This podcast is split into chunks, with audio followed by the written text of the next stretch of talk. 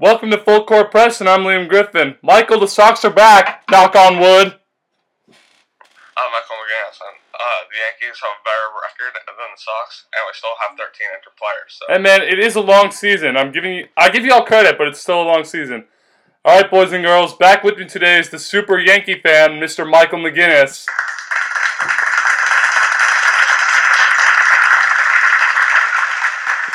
On today's episode, Kyrie disappears, Joel Embiid reappears, and Damian Lillard continues to duel with Nikola Jokic. But we begin today with the injury to one Kevin Durant. KD suffered a mild calf strain in Game 5 of their series with the Rockets, and his playoff status is in doubt. The Warriors are lucky if it's not a torn Achilles, Michael. Now, can Golden State win a championship without their best player? Uh, I think that it's possible, but my guess is they're probably going to make it to the finals and get beat by uh, either the Bucks or the Raptors or the Sixers. So that's simple. You just think that you think that if the Warriors make the finals, which I'm not sure they will if Durant doesn't play a full seven game series against They'll get beat. against Damian Lillard or Jokic.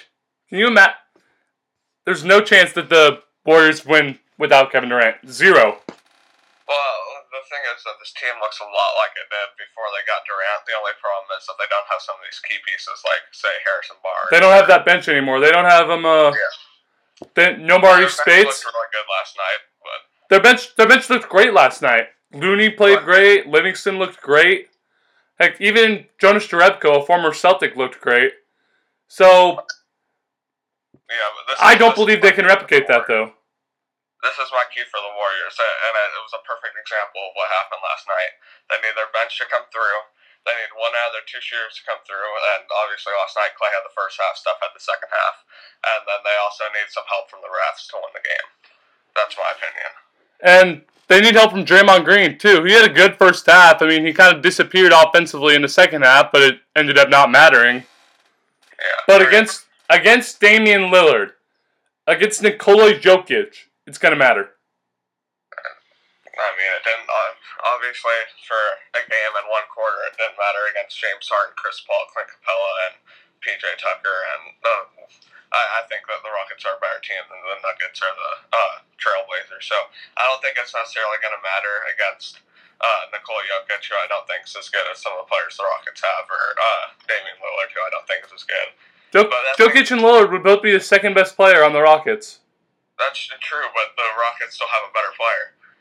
Yeah, uh, I think they have a better system too than those two teams. But I think when they come up against a team, say like the Sixers or the um, or uh, Milwaukee. or, or Milwaukee, that have either Milwaukee has a really great system and a better player than probably Curry. I would say Giannis is better than Curry. Uh, or they have the 76ers that have four like amazing players and uh, Jimmy Butler, Tobias Harris, uh, Joel Embiid, and Ben Simmons. I don't think it's going to be very close. Michael Wilbon has called the Sixers starting lineup the best in the league. Yeah, they have a really good starting lineup. No, they- they do, but hurt. But the Hamptons Five can't. Oh wait, no, they're getting Boogie. They're getting Boogie Cousins back. Yeah, but the, the Hamptons Five doesn't exist without Kevin Durant. They have Boogie Cousins now. Yeah, but the Hamptons Five doesn't exist without Kevin Durant. I don't know, man. I just saw that a few minutes ago too. Boogie Cousins back.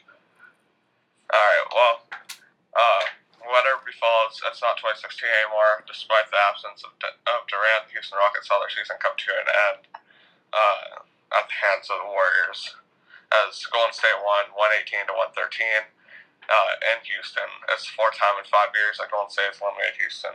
Liam, what's next for the Rockets? I think Daryl Morey really needs to examine his roster this summer because they, for two consecutive years and four times in the past five years, they have been trying to beat this team, and they have failed every time. the The one constant to all that is James Harden. Harden is the only player that's been with the team for all four of these defeats, unless I'm mistaken. So, if I am Daryl Morey, I am questioning who do I need to build around him. I think that the Rockets need Trevor Ariza back. I think the Rockets wouldn't mind getting Luc Mbah a Moute back. more of the pieces from last season rather than this season, because last season's Rockets would have destroyed Golden State without Kevin Durant, and they just didn't get it done last night. I think if you're the Rockets, you have a lot of hoping and praying to do. I think that you gotta hope and pray that Chris Paul doesn't regress too much. Um, you gotta hope and pray that the uh, the money that kicks in on uh, on both Chris Paul three million dollars added and James Harden seven million dollars added to their contracts this upcoming season uh, doesn't try and turn away players and gives you enough room despite eleven million dollars leaving on Iman Shumpert's contract. Uh, you just gotta hope that uh, you can get some more wings. You gotta hope Danuel House progresses. Yeah. Um, and uh, you gotta you gotta hope that Clay leaves and Durant leaves and Boogie Cousins leaves. Yeah, I mean, you, there's a lot of hope, hoping and praying going on for the Rockets. Jimmy Like, Butler. You gotta hope Jimmy Butler leaves or Tobias. Uh, I, isn't Tobias Harris still under contract? no, I think, I think he's a, You gotta res- I think he's a restricted free agent. What? Gotta hope two of them leave in Philadelphia also. Oh, I, oh, absolutely. You got. I'd say you also have to hope Kyrie Irving leaves in Boston, Yeah. and Although We'll talk more about that later. Because Boston almost, I'm pretty sure they had a better record without Kyrie. I, I think they did too. Now, Yeah. I think that I think that one, if not both, of Clay and Durant will leave Golden State this summer, along with Boogie Cousins. So I think there is a lot of hoping and praying going on for the Rockets right now, and they they still need to examine their roster, no questions asked. But Yeah, but what can you really change? You have over $80 million committed to two players, and you can't get out of this contract. yeah, you can't change anything. I mean, I mean, that's shown that. I mean, it's pretty obvious that D'Antoni is the, uh, probably the best coach for Harden. Uh, so you can't really do anything there because that just looks stupid. Yep. He's been better with D'Antoni than he was with Kevin McHale, JB Bickerstaff. Oh, absolutely. Uh, uh, whatever the guy's name was in Oklahoma City, like something. I don't even know what his name was. I mean, it is a shame that the biggest series of the year didn't go to seven. Now, let's get on to my touchy subject. My Boston Celtics disappeared after routing the Milwaukee Bucks in game one. Kyrie Irving shot 25 for 121 over the last four games, which rounds out to 31% shooting, which is awful. Mike, a while ago we talked about how Kyrie said at a fan fest, if you guys have me back, I plan on resigning here. Though at this point, it wouldn't surprise me if Kyrie leaves. What do you think will happen with Kyrie this offseason? Um, I think he's going to get a lot of contracts for a lot of different teams being a point guard. I think that uh, I think that the Knicks will give him an offer. Uh, wouldn't be surprised if the Lakers or Clippers gave him an offer. Uh, wouldn't be surprised if the Nets gave him an offer. And uh, actually, a wild card team wouldn't be surprised if the Suns gave him an offer. So I think that he's going to find a team that's a good combination between city, uh, stability in the front office, and fit. And I, I wouldn't be shocked if he left the Celtics, to be honest. And I, I Nor wouldn't I, nor would I. I wouldn't be shocked if the Celtics didn't even worry about him leaving. And I'm going to be honest, I wouldn't mind him leaving either. Here's what I think the Celtics should do this summer I think they should trade Marcus Smart, Aron Baynes, and one of the Brown Tatum duo for Anthony Davis. I think that the Celtics should re sign Marcus Morris, and I think that the Celtics should bring back Isaiah Thomas. That creates a starting lineup of Isaiah Thomas, either Brown or Tatum, Gordon Hayward, Anthony Davis, and Al Horford. And that's still a really good lineup. Yeah, it is, and I think those five can work together because again, there's again, no miserable Kyrie Irving anymore. Yeah, and I think I think the only problem is is that when are you gonna get the same Isaiah Thomas that you got before he was an MVP candidate before he got traded to the Cavs?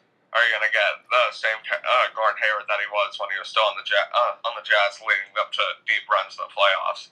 You're gonna get the same Al Horford that he was when uh, he was on the Atlanta Hawks leading them deep into the playoffs, and uh, is Anthony Davis going to stay the exact same now that he has three other players, or four other players, because Jayson Tatum needs shots too, that are going to be around him.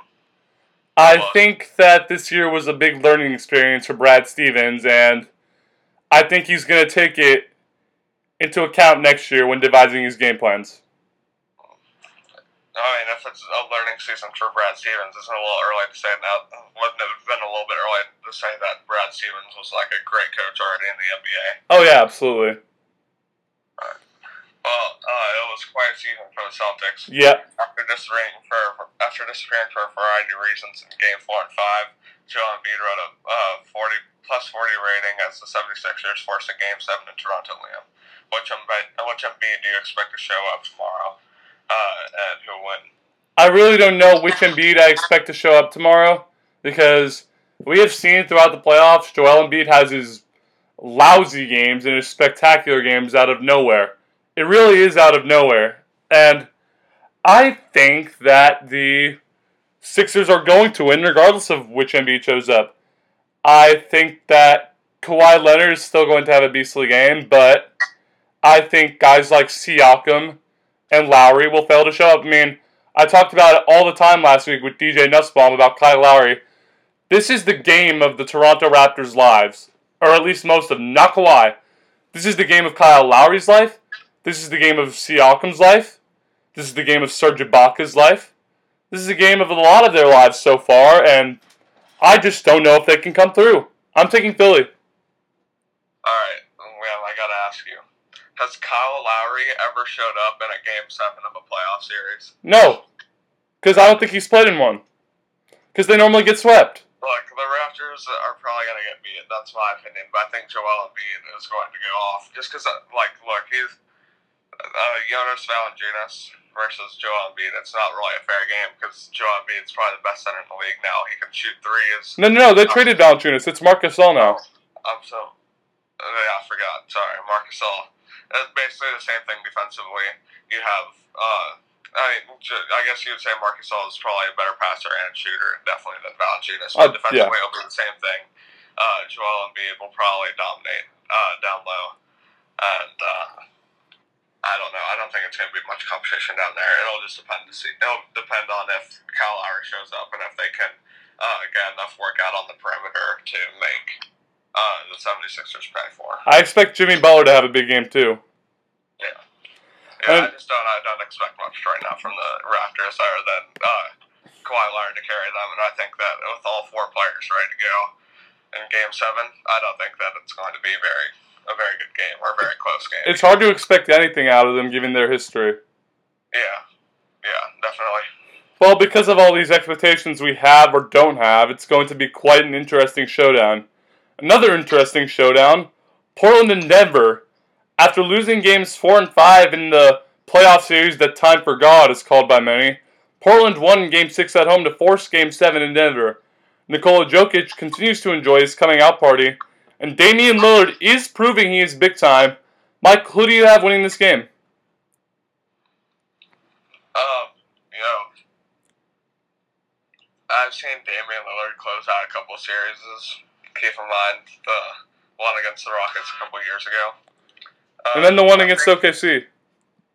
Yeah, and the one against OK. Yeah, that was an even better one. But uh, I think that with Jokic, he's. Uh, I feel like he's just more of a passer, and I think that the real ba- I think the real thing is will uh, will be Jamal Murray, who's able to do something about Damian Lillard, and and then even if Jamal Murray does, does CJ McCollum then work the load? So I don't think I don't. I don't really see Denver winning this game, but I think that they have. A, I think there's a possibility they do.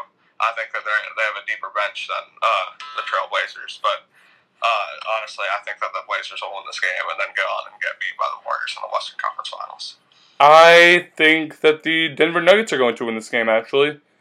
A week ago, I was saying that after the four overtime game, that Denver didn't really have much hope of beating Portland on the road. I was wrong. Denver proved to me that they could beat this team. They won games four and five.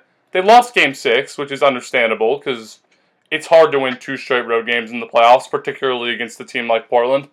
But I expect Nikola Jokic to be in full beast mode. I expect a triple double. I expect 30 points from Jamal Murray. I expect the Denver Nuggets to win this game. Yeah, but even if, uh, I mean, even if Nikola Jokic uh, getting a triple double on Damian Lillard and, and Jamal Murray scoring 30 points, you have to wonder what uh, is going to be going on on the other side. Uh, Damian Lillard could easily score 30, a lot easier than Jamal Murray could. Yeah, absolutely. And, uh, uh, even CJ McCollum could put up 30 uh, way easier than uh, Jamal Murray could as well. So we'll see what's uh, going to happen. I, I still think that the Blazers will win. Uh, they have more firepower, in my opinion. I mean, we'll see. Game's at 2.30 tomorrow on ABC. But make sure you focus on your mother first. Tomorrow's Mother's Day. Alrighty, it's time to play In Your Shoes, where we will be placed in the figurative shoes of an important figure in a revolving topic. We'll start with this. If you are an MLB analyst determining play of the week, which ridiculous catch wins? Kevin Pillar's, Ramon Laureano's, Jackie Bradley Jr.'s, or Josh Reddick's? Josh Reddick's just because he saved the game. I think that I don't know if Josh Reddick's was the best catch, but I think that it had the most meaning behind it. He robbed a home. In case you guys didn't see, Josh Reddick robbed a home run with two runners on base. Uh, and the ninth inning would have put, would have put them down. They were up by two. So if this home run doesn't, if he doesn't catch this ball, they're, uh, I'm pretty sure it's the Rangers. They're up five to two. Uh, they're up five four. Yeah. So he, uh, if he doesn't catch that ball, they lose the game. So, or, Um, or they they have a. We we got to see what happens. They probably lose the game. And not to mention he did it with those stormy conditions in Houston. I mean, I saw on CBS Sports that rain was coming out of the roof. I saw that as well. I mean, you made a point about saving the game, then you're discount you're disregarding my guy Jackie Bradley Jr.'s catch because he robbed a walk-off home run. He his catch was better than Josh Reddick's. It would have been a walk-off home run. Don't forget, the Astros still would have had a chance in the bottom of the ninth to make up those that run. So Jackie Bradley Jr.'s catch saved the game in a way more impactful than Josh Reddick's did. And it was a better catch. It's Jackie Bradley Jr.'s. I don't know. I just I thought I I saw Josh Reddick's catch. I thought that no. I like. Did you I see Jackie's catch? I like it better just because the situation, the scenario. There's barely any fans in the stadium because they are all coming out for flooding. Uh, I mean, there was rain pouring down on the roofs right over right field where he was. Uh, so I don't know. I, I thought that I just kind of thought that the environment, the feeling of Josh Reddick's catch was a lot better. Anyway, uh, next up, if you're LeBron James, do the events of this past week, whether it be Tyronn Lue, whether it be the Tyronn Lue situation or fans riding outside the Staples Center, discomfort you? Absolutely, they discomfort me. It tells me that I am not the boss, which I need to be, and it tells me that my fans are not behind me, which they need to be. LeBron James is in a terrible situation in LA with Magic gone, with Tyronn Lue declining the job. They're in a horrible spot. Tyronn Lue was the guy LeBron wanted, and we saw how that turned out, so LeBron's in a terrible situation. It's very discomforting for him. No, I, I wouldn't be too worried if I was LeBron James. You already have nearly a billion dollars in the bank, and if uh, and I mean, if it's just another frustrating year for your team, who really cares? Because you're above them, uh, and the way that you are, you're already you could walk out of the NBA right now, be considered the second best player of all time, And uh, start your Hollywood career. yeah, and still have your Hollywood career. So I think that if LeBron James, if the Lakers suddenly are really good, he'll play really well for them. But I think that if it, if they're not, it'll be the same thing as last year, where it'll be uh, clutch sports and whatever else is going on in his life. Yeah, absolutely. Well, next, if you're Dallas Keuchel, when do you give in and accept a contract smaller than what you're expecting? Um, after the after the team that signs him doesn't have to go up a pick too. Yeah, I mean, That's I- I agree with you completely there because at, it's after the MLB draft. And for both Keuchel and Craig Kimbrel to go unsigned for six months now since the end of the year is just it's shocking and terrible for Major League Baseball and they've got to fix it somehow this summer. And if I'm Dallas Keuchel, I'm just waiting and waiting and waiting until after the draft. All right, last one. If you're Pelicans exec, if you're the Pelicans executive vice pre- uh, vice president of basketball operations, David Griffin, uh, what do you do uh, to try and lure Anthony Anthony Davis back? trade up for the number one pick. I want if I was Anthony Davis, I would want a superstar on my team, like which Zion Williamson is going to be. He's going to be a superstar. I expect him to win Rookie of the Year by a wide margin. So if I'm David Griffin, I need that first pick. I think it'll be tough to get from New York, but if I'm David Griffin, the first pick is the key to getting AD back. Uh, I don't really know if I. Uh, I think that I think I think Zion Williamson's the best talent in the draft. Uh, but I, I think that there are going to be some guys that'll hang with him as part of his class in the NBA. But I think that if I, I don't think they have to trade up to lure to lure Anthony Davis. But um, I think that first off they should just trade him because he doesn't want to play for them, and they, the return that they can get back is incredible. um, I mean, literally, the Lakers were going to give them their whole team just for one guy. Yep. It's like it's like selling your house and all your assets or whatever for like a couch. Like honestly. yeah. Anthony Davis is the couch. You're gonna give up your your million dollar house with your uh, backyard for that one for like one couch. It's an interesting analogy. Okay, it's time for the history lesson, boys and girls, where we honor great achievements of the past in the coming week. 39 years ago today, May 11th, Pete Rose stole second, third, and home in one inning at age 39. Rose is the all time leader in hits, but due to betting on baseball, he is not in the Hall of Fame. Alright, 36 years ago today, Monday, May 13th.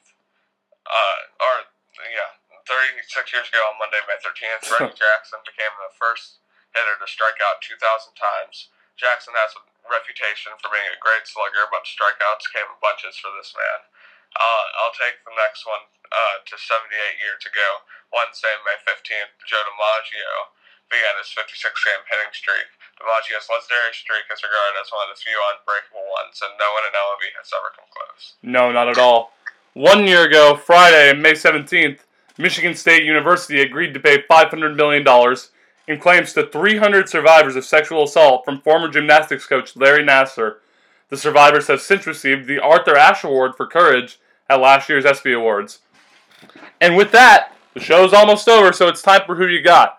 We're going to talk hockey playoffs later, I know, shocking. But we'll start with this. On Sunday Night Baseball tomorrow night, the Brewers and Cubs square off at Wrigley with Jhoulys Chacín and Jon Lester pitching. Michael, who you taking in this one? Uh, I like the Brewers better as a team. I think that, um, I, but I think that uh, this is one. I think that the Cubs will win just because they're at home. I think they have a better starter. Um, I, I don't know. I think I would be. That's, that's going to be a really good game. A game between the Brewers and the Cubs should be a good one.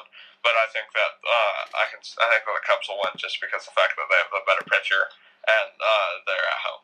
I I still think the Cubs have a great lineup from when they won the World Series two years ago, and this is a former. This is my guy Jon Lester pitching who carried the Red Sox to two World Series championships with his arm. I mean, not really carried, but played a vital part in the 07 and 13 championship teams.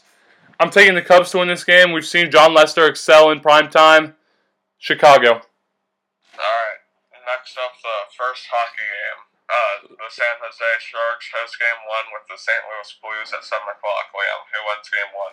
I like this. I like the Sharks in this one. I think the Blues will go on to win the series, but the Sharks are coming off. Uh, or the Sharks captain Joe Pavelski played his first game back in Game Seven against the Colorado Avalanche. So I think that pa- Pavelski is going to have another big game. I think that the Sharks are going to win Game One and go up in the series one 0 I don't know. I don't know how much you know, so let's hear it. Yeah, I think that uh, they're going to win as well. Uh, Pavelski's going to have a great game. I really don't know that much about hockey, but I, I'll agree with you. I'll take your word for it. Last one, Mother's Day at 2 o'clock. The Boston Bruins host the Carolina Hurricanes in Game 2, up 1 0. Michael, will my guys make it 2 0? Uh, I hope so. I really know. Oh, you're, you're actually sticking with my guys. I can't believe it. Yeah. I hope. Okay, now don't know which ones you got. now I'll offer some reasoning behind it. The Bruins' power play was on fire in Game Three, in Game One, especially in the third period. Patrice Bergeron, Brad Marchand, and David Pastrnak are starting to play like themselves again. That killer top line. The Bruins are getting Charlie McAvoy back off of a one-game suspension. I think that the Bruins are going to win Game Two to go up two nothing, going to Carolina. Yeah. well, folks, uh, here's that the Brewers have a really nice power play. Uh, that's all I have for today. I'm Michael McGinnis. I'm Liam Griffin. I'd like to thank Michael for being my guest today, and thank you for tuning in. Be sure to give this podcast a follow on Instagram at Court Press Podcast. And if you're interested in being a guest, please DM the podcast or contact me directly. Thanks again for tuning in, and we will see you next week.